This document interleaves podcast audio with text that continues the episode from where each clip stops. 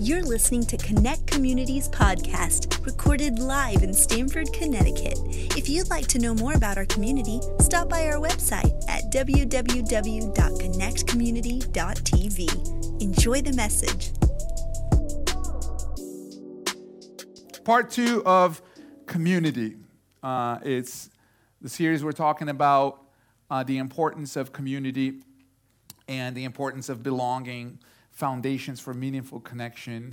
And today I want to I want to I want to continue the series. Last week we talked about friendship uh, and the importance of friendship, and today I want to go a little bit broader and take you to the idea of community that Jesus came to establish. There's something very interesting about the Jesus kind of community that is unlike any other community.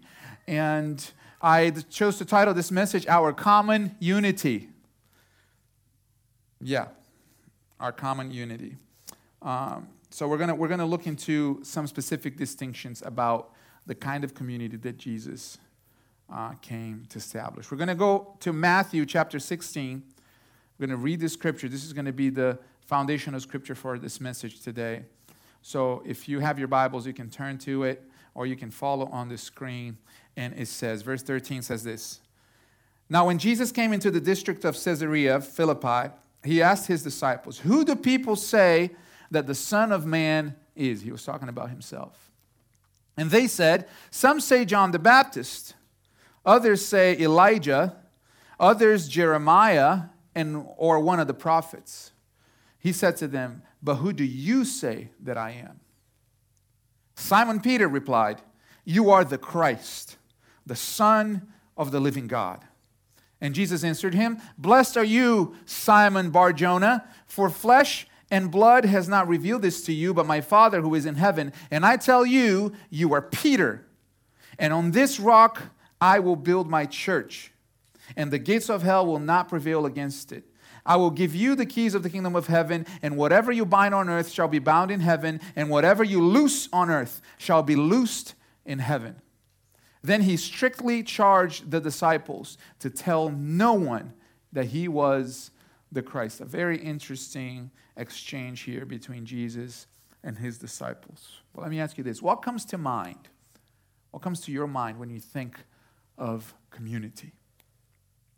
How would you define community? How would you describe community? Is this something that you like? Is this something that you are weary of? The word community is a very interesting word because in the past centuries, for the past decades, the word community has meant local. Local people, a local neighborhood or a town.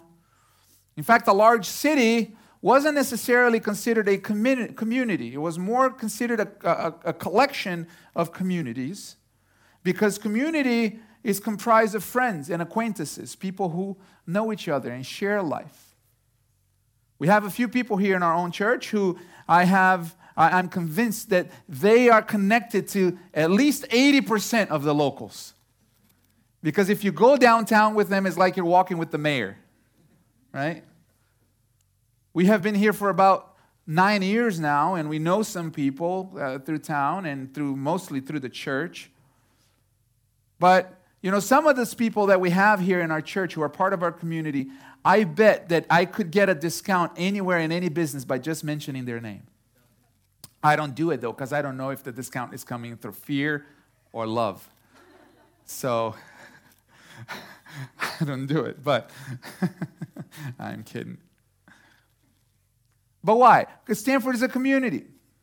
And if you if you moved here from somewhere else and you brush shoulder with some of the locals, some of the locals, when you first moved, you realize quickly, man, I'm an outsider.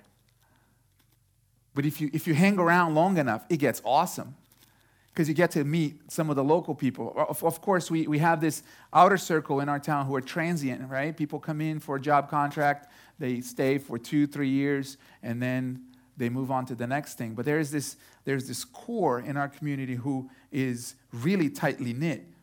And this is, this is what community has meant for the longest. Now, when you think about community, is that what you think about? Because we talked about Stamford as, as an example of a geographical community, right? like a neighborhood or a town, people who are in a community because of their proximity, because they share things together. Like they share their costs, they share their taxes, they share leadership, they share their gym, they share uh, roads, they share grocery stores, they share the coffee shop, they share schools, parks, churches. And so a local community has shares uh, shared benefits and shared challenges as well. But for, for people in the Gen Z generation and younger, community means something different. And some of us who are in, in our 30s and older, I am in my 30s, okay? Just barely ending it, but I'm still there, holding on for dear life. And if you're in your 30s or a little bit older, you probably had to adapt the, the, the meaning of the word community because, because of the internet. Relationships have, can happen now anywhere. I have a friend who lives in Sacramento, California, who I talk, I talk to every day, and I never hear his voice. But I talk to him every single day, and we chat and we have laughter. I have friends in Houston, Texas that I talk to every day, and we chat and we, uh, we laugh and we, we keep up with each other. Because we have this ability to have close friends in, elsewhere because of the internet now. And we can do that without even knowing our next door neighbor's name. It's so common for people not to know their neighbors now. What's interesting is that all sorts of communities have sprung up, right? And, and anything now forms a community. You have the vegan community, you have business community, you have jazz community, you have a Peloton community, you have the CrossFit community, which I have recently joined. We have the Call of Duty community. Is that still going on? People still play that? Remember, like 15 years ago, it was the thing. I've never gotten into it, but. But then there are communities that you are placed in or you are identified as a part of that community and you never actually joined is just because of the way you look. Just because people look at you and say, oh, okay, you're part of that community. And it's the Asian community, the Latin community, the African American community, the tall community, yours truly, the immigrant community, the randomly selected by the TSA screening people community. That's not so good, right? And all of these communities bring a benefit. They come together, and I, don't get me wrong, like these are communities that have a benefit. They're coming together for a common goal and a common cause. But I am weary of some of the way that these communities are influenced and how they can be formed, and because I think this type of discrimination can be used against us. It's easy for you to put people in a group because you can steer the group a lot better than you can steer individuals, right? So people, people are rushly identified with a group so that their thought, their culture, how they shop, how they vote can be influenced by just identifying that group with a particular thing. But overall, the intention of these communities is good. But the church, what, happens is we can get so exposed to these ideas of community that we can put Christian as just another category of all of these other things. And sometimes there's a category that comes under all of the other, the other things.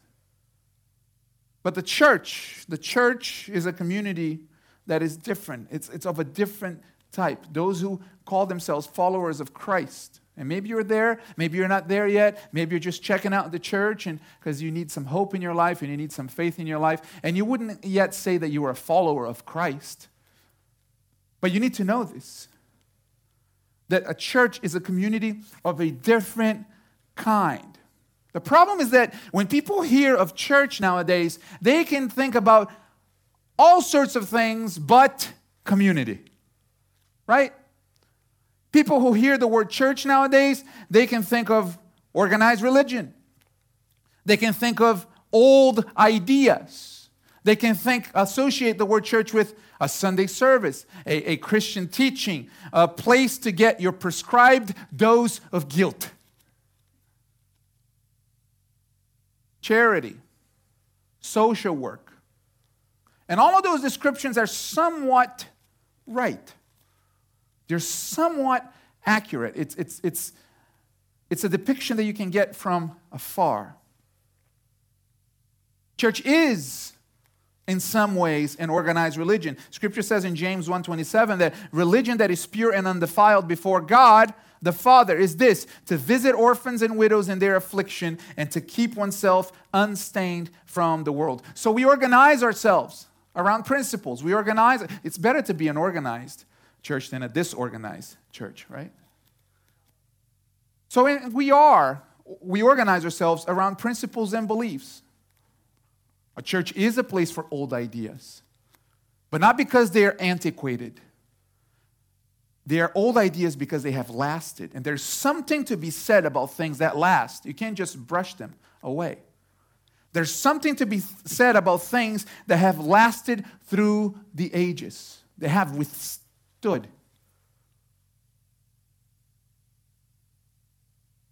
Church is a place for Sunday service, for Christian teaching. It's also a place for a little bit of guilt. See, guilt can be misused. Guilt can be used to manipulate. Guilt can be used to condemn. That's not the way, the way that church is supposed to be. But you wouldn't want to be friends with anybody who doesn't have the capacity to feel guilt, right? We wouldn't want to, you wouldn't want to have somebody close to you who has no ability to feel shame or guilt. As my Hispanic friends say, sin vergüenza. You wouldn't want that because guilt has its place. It's, that's how we know we're supposed to repent. That's how we, we find out that we need to, oh, I, I, this, I did something wrong here. I am sorry. Right? And, and so the gospel of Jesus Christ compels us to turn from our wicked ways. And a healthy dose of guilt is a healthy emotion. It can be. And it's definitely a place for charity. Church is definitely a place for social work. It's actually part of the teaching of Jesus. But I need you to understand this that the principal mission of a church is none of that. The principal mission of a church is not any of those things. And if you're part of this church, you need to know this. And if you're considering to be part of this church, you need to know what you're getting yourself into. Or any church for that matter.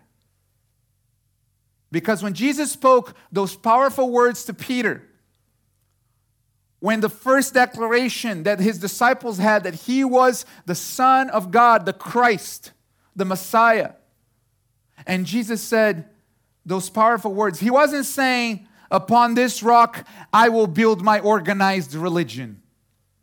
He wasn't saying, Upon this rock, I will build my Sunday service. He wasn't saying, Upon this rock, I will build my charity organization or my social justice organization.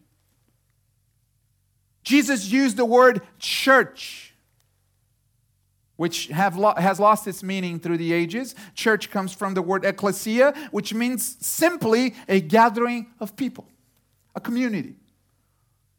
Jesus used the word community. The coming together of people.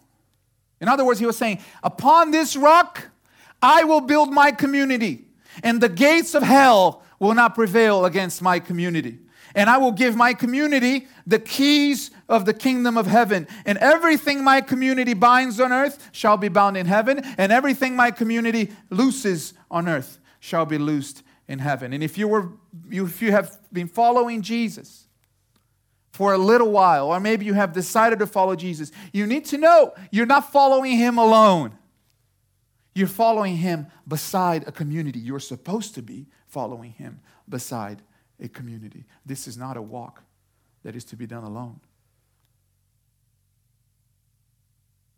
Now, there are two things that we need to pay attention in the statement that Jesus made. So let's reread it. Let's, let's get a part of that passage that we read in the beginning and, and read in detail what we need to pay attention. Verse 15, he said, he said this. He said to them, But do you say, but who do you say that I am? He's asking the question, he's posing the question. Simon Peter said, You are the Christ, the Son of the living God. And, and Jesus answered him, Blessed are you, Simon Barjona, for flesh and blood has not revealed this to you. Pay attention to that. But my Father who is in heaven. And I tell you, you are Peter, and on this rock I will build my church, and the gates of hell will not prevail against it. A lot of discussion and a lot of uh, uh, debate has, ha- has been had on this passage here. A lot of theologians have tried to extract, like, what did Jesus mean by upon this rock? Like, what is he talking about? First thing that we need to pay attention is when he says this rock. What is the rock that Jesus was talking about in that passage? See, some believe that Jesus was talking about Peter himself because the word Peter, the name Peter means Petra or stone. So Jesus was saying, Upon this rock, upon you, Peter, I will build my church. I've heard scholar, scholars say that Jesus was talking about himself. He was saying, You are Peter, and upon this rock I will build my church. But there's a third interpretation, which is the one that I believe is more accurate because it agrees with the whole gospel.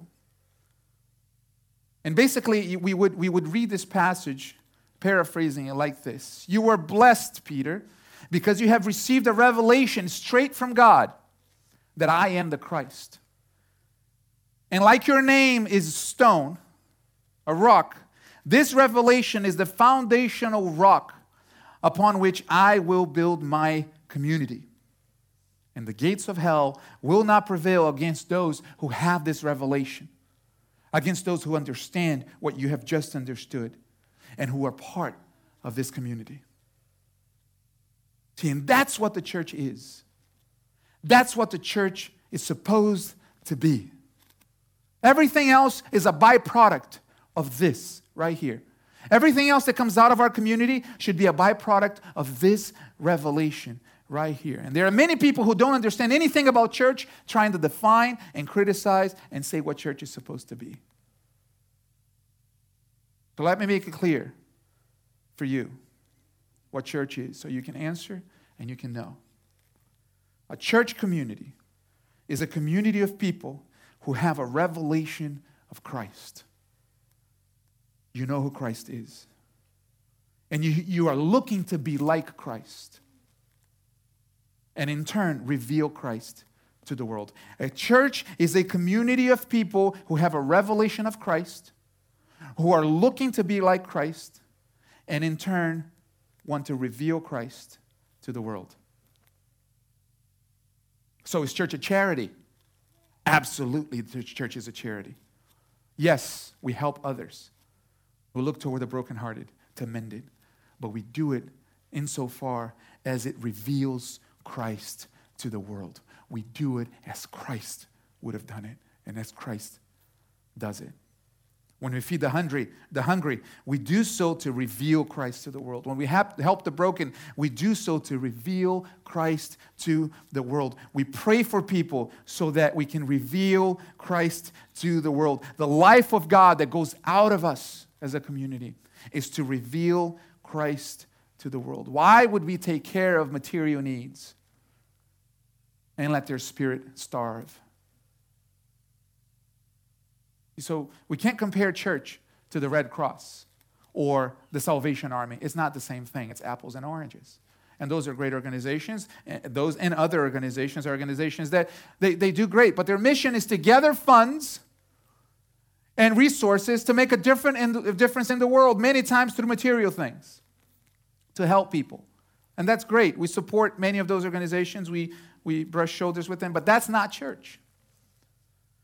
That is not church. Church is a community, a community of people who have a revelation of who Christ is.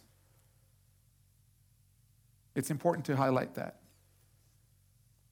And it's important also to highlight that the idea of community that Christ came to establish is always elective, it's always your choice.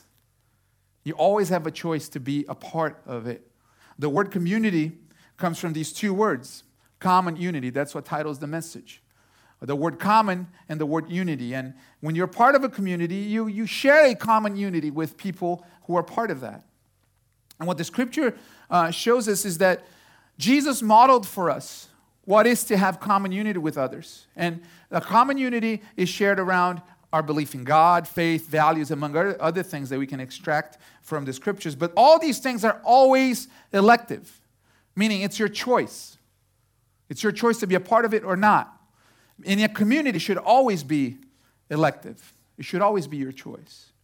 That's why Jesus began his community with the invitation, follow me. It's a beautiful invitation to take part in it, but it's your choice, always. So beware of anyone trying to build a community based on immutable characteristics. We've had, we've had a lot of hurt and pain in the world. We've had a World War II start because of it. And one. See, the world has a pattern, and we need to be awakened to it. And the sun goes around and around, and the pattern always reemerges. The pattern of the world always shows itself and reemerges. And the world has always tried to divide the people amongst tribes. Tribes that are based on class, color, gender, education. There's always a category or some quality that either qualifies you or disqualifies you. And you're either part of that community or part of that particular group or you're not.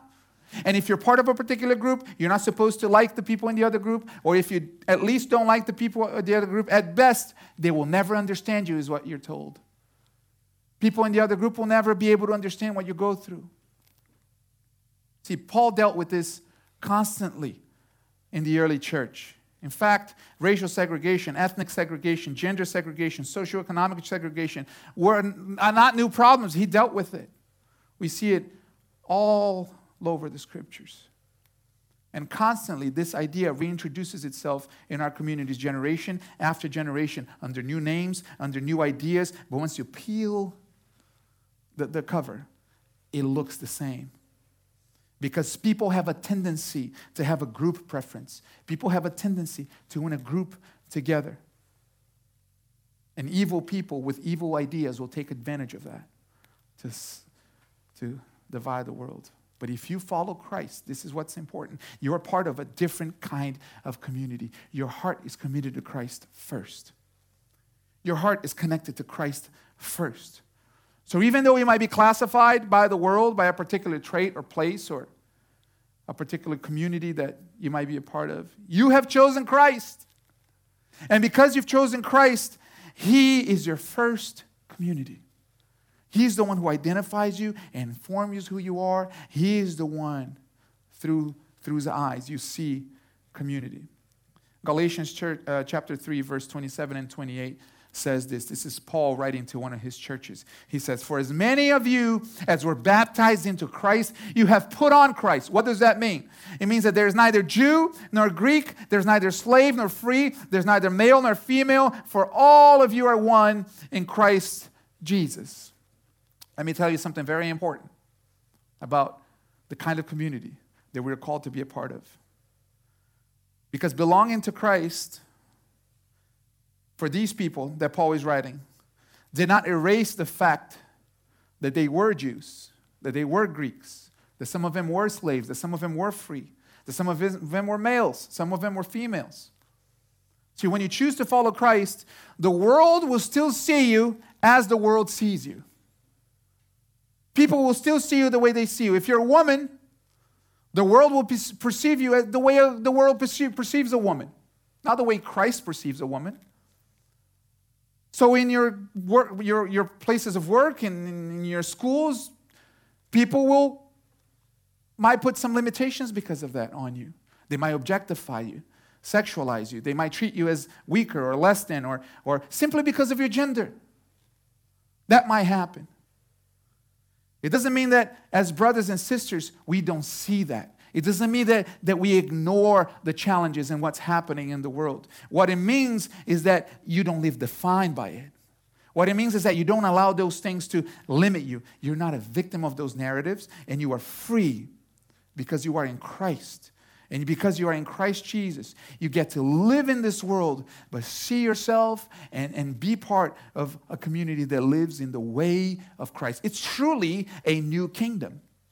It's truly a new way of life. It's truly a new way to commune with one another. It doesn't matter your race, it doesn't matter your color, it doesn't matter your gender, any other category that might be deemed as a community today, whether it produces good or not. When you are called to be in Christ, when you're part of this community, what the scripture is saying is not that you're no longer that which you are. Of course, you continue to be that which you are. But what the world is saying, what the, what, what the, the word of God is saying is that whatever the world has designed to cripple you, to victimize you, to terrorize you, to divide you between groups, that standard does not define you any longer because Christ has, had a, has a hold on you. Because Christ has a hold of your heart, then the world's way no longer has a hold of you. Now, you may still face discrimination. You may still face what the world has to offer. But those things do not define you. So, what defines you? What defines you is a revelation of Christ. Is Christ revealed, meaning his way of life, his way to be human, his way to exist and navigate problems in the world, his way to deal with the enemy, with a person who might, might think that they are your enemy. You are free from the chains that are trying to have you bound. That means also that there's no family curse holding you down.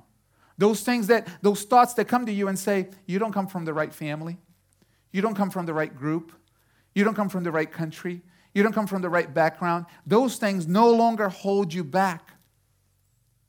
No, nothing can hold you. No discrimination can keep you from God's plan. There's no pattern of this world that can define you. Christ defines you. Your past mis- mistakes don't define you. Your past sin don't define you. Your criminal record doesn't define you. Your divorced or failed relationships don't define you. What defines you is the life of Christ because you are following Jesus and you are part of his community. Because you have the life of Christ in you, you are now part of a new kingdom. You're part of a different pattern of living. So, how do you live this out? In the kind of community that has received this revelation, that has received the keys to the kingdom of heaven. What does that mean? It's, it's the way of life that is no longer like this world. And that's what we believe the Holy Spirit is leading us to live and to, and to have here in Stamford. A community that does not judge you, that does not hold you back, because of any of the qualities that the world tries to put on you that does not define you by any of those traits, but simply by the fact that you are a son and a daughter of God, a community that binds and looses God's way on earth. The kind of community that will surround you and will stop devil and hell in its tracks. See, many times we quote the scripture and we say, the gates of hell cannot prevail against the church. But the church is this disconnected thing. You know what I believe this means? It, be, it, means that when you are part of the connected community that God came to establish, you are not alone. You are not fighting hell alone. And I got to tell you, if you're connected to this church, we will not let hell get you down. We're going to be linked side by side and walk through hell with you, and we're going to get to the other side. The gates of hell cannot prevail because we're linked together by the love of Christ, and He sustains us. So the gates of hell can't prevail because we're a different kind of community. The gates of hell try to bring division because of the basis of this world, it doesn't stick because we are united by the love of Christ. And when you live this out, when this is how you live, with the revelation of who Christ is, you find true, true community where all of these things that, that the world in our generation, especially these days, have tried to establish to divide us, to put us in particular groups, they don't stick because we're, we're followers of Christ first.